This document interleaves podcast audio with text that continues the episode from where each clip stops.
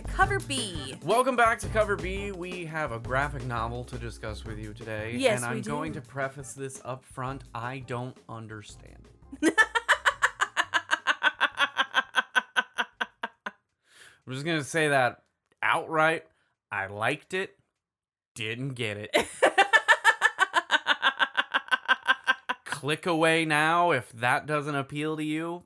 Still gonna talk about it. Yeah. No idea what happens. maybe maybe we'll get it during the process of discussion. Yeah, maybe. Maybe we'll we'll hammer it out. It'll be Watch an us- epiphany. yeah. Watch us as our simple primate brains try to figure out a complex story together live. Anyway, today we're talking about The Passageway by Jeff Lemire and Andrea Sorrentino. Uh, this is an entry into their expanding uh, Bone Orchard mythos. Uh, so far in the Bone Orchard mythos, we have had the Prelude, uh, which was a free comic book day. We've had The Passageway, which is a graphic novel. Uh, and they've also done 10,000 Black Feathers, which was a mini series that I think is over. I think it was just like a three issue mini. Hmm. They have a new one coming called Tenement, which is supposed to be a six issue mini. And then they have another one called Starseed, I believe. I don't know much details about that one. I think it was just recently announced. nice. Um, the Bone Orchard mythos, for those who don't know, is run by Jeff Lemire and Andrea Sorrentino, and it comes from them working on Gideon Falls together, realizing that they work together very, very well, and wanting to tell more expansive stories that are darker and build kind of like an H.P. Lovecraft style mythos where everything kind of plays in together. So a lot of them tend to be very eldritch, very cosmic, uh, very dark and mysterious. It's not a lot of your standard ghosts and ghouls and goblins and uh, zombies. It's a lot of heavier topics, uh, which works well, especially with Jeff Lemire's, uh, you know, history of books that focus a lot on family turmoil or like internal issues, mental health issues, things like that. He has a long history of doing books about characters struggling with various types of uh, mental struggles. Lots of emotional trauma. Exactly. So this works well for him. The passageway. Uh, the kind of basic rundown of it is uh, when a geologist is sent to a remote lighthouse to investigate strange phenomena, he finds a seemingly endless pit in the rocks. But what lurks within, and how will he escape its pull? Features a geologist going to this island in Canada. Uh, he meets with the lighthouse keeper, who is a loner. She hasn't left the island in, I think she says, like 25 years. Yep. Uh, she has some sort of strange history with the island involving a husband dying, and her brother is the one that ferries people out to the island and ferries her supplies. Uh, and she's just chilling. And she called in the report of the weird anomaly, which is there used to be two large rocks on the island. They are now gone, and in its place is a seemingly endless, perfectly circular hole. They throw rocks down in it and nothing happens. He eventually sends a drone down in it and sees a scary face looking at him on the camera. He freaks out uh, and then loses the drone. So then he decides, oh, I've got to figure out a way to get this drone back. And then things go nutty. mm-hmm. T, what were your thoughts? So I understand the inference of not totally getting it because it Mm-hmm. not a lot happens, okay? And I'm gonna I'm gonna summarize it in the way that I think makes the most sense. It's not an inference. I didn't get it. but yes, go on. There's a giant hole appears, seemingly bottomless.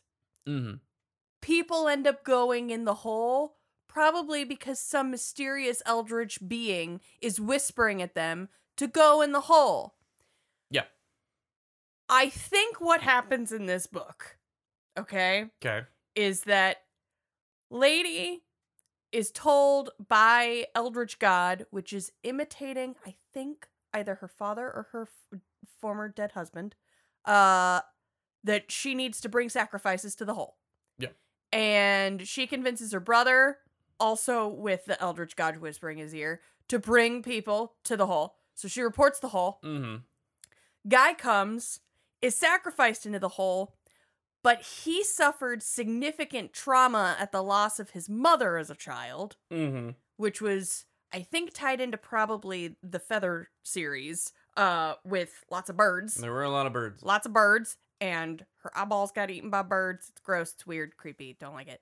Um, but I think he was rescued by his mother after going down in the hole. She basically fought the Eldritch God and won Mhm. and rescued her son, and he survived. Whereas I don't think the Lighthouse twins did. I fought your mom and the mom Um, won. one, and that's that's my summary. I don't know that it's deeper than that. I think yeah. So I I think I don't a know. A lot of this book is left intentionally vague. True. I think it's it's meant to be like a lot of cosmic or eldritch or like dark deep shadowy horror it's meant to be Left up to the interpretation of the reader. yeah it's meant to leave you kind of off stance.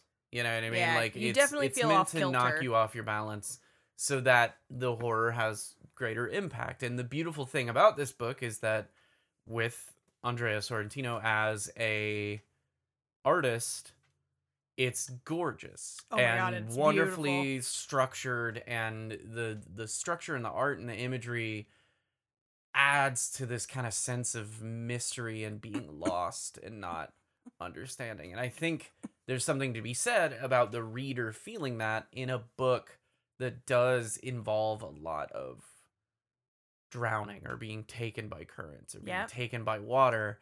You know, if you've ever had an experience, I have, if you've ever had an experience where like undertow has grabbed you, Right. it you you don't know which way's up you don't know where you're going it's a complete loss mm-hmm. you're lost to the world for all intents and purposes you have no idea what's happening you can't breathe you can't see you can't react in any sort of way and That is an absolute metaphor for trauma. Yeah. And yeah. And I think that does feed into the kind of trauma aspect. There's a few things that are left vague that are actually like stated. I think when I and to clarify, when I say I don't understand what happens in this book, I kind of understand the actions of the book. There's some conversations toward the end between the brother and the lighthouse keeper Yeah. that I'm like, I don't know what they're talking about. You know? Yeah. I don't get what they're saying. Um and that's it. That's that's all I mean by that. And, and then I mean there is like imagery and actions and stuff that I'm like I, I don't truly know what's being hinted at or put at here. Uh but I think that's the point. I think the point is, you know, the whole book surrounds staring down a deep, endless hole, which in and of itself is an unsolvable mystery. And unsettling You know, too. You have no, if there's truly no bottom of that pit and it goes into this like dark abyss, you have no way of truly understanding or comprehending. There's no way to survey it, there's no way to perfectly shine a light on it. Yeah. You can go down in it as we see, but you only get flashes and glimpses of what might be down there. Um, And he even himself, once he's in the pit, sees things and is constantly saying, "This can't be real. This can't be Yeah, happening. exactly. I don't understand how what is going on." And because he can't even trust his own faculties, which again, if you are drowning in water or drowning in trauma, you can't trust your expectations of what is real and what is not because your faculties are being disabled. Yeah. So to me, I think this is as much a book about the horror that is mystery, the horror that is the unknown, the horror that is Ooh, that's things good. we can't truly grasp as much as it is the struggle of confronting trauma. That's a perfect way to put that too, because part of the trauma he has is not understanding or comprehending what happened to his mom. Mm-hmm. It's a mystery to him. He can't it definitively say this is why she died, this is how she died, this is what caused her death. Like he has Yeah. basic comprehensions and basic like expectations, but there's still so much mystery Yeah. surrounding it, so that's perfect. It's about the acceptance of the unknown. It's about saying that there might not be things that I can fully comprehend, but I have to try to rise above and get past it Yep. anyway. And it's okay know? to not feel comfortable with the awkward, Yeah. you know?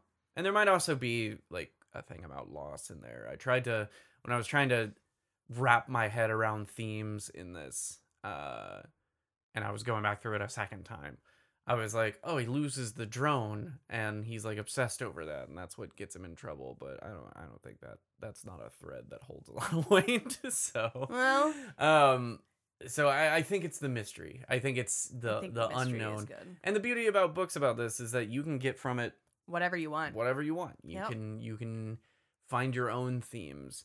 Uh, but gosh, it's a gorgeous book, It's so pretty. And it's, it's a pretty easy read too. It's a lot of it is visually told. Like a lot of the storytelling is Yeah. visual. The dialogue is pretty quick and truncated. Um, it's not a particularly thick book, but no. with you know Sorrentino's art, there's so much depth to be drawn from each panel. So you can you can sit with it and kind of take time to like look through the art.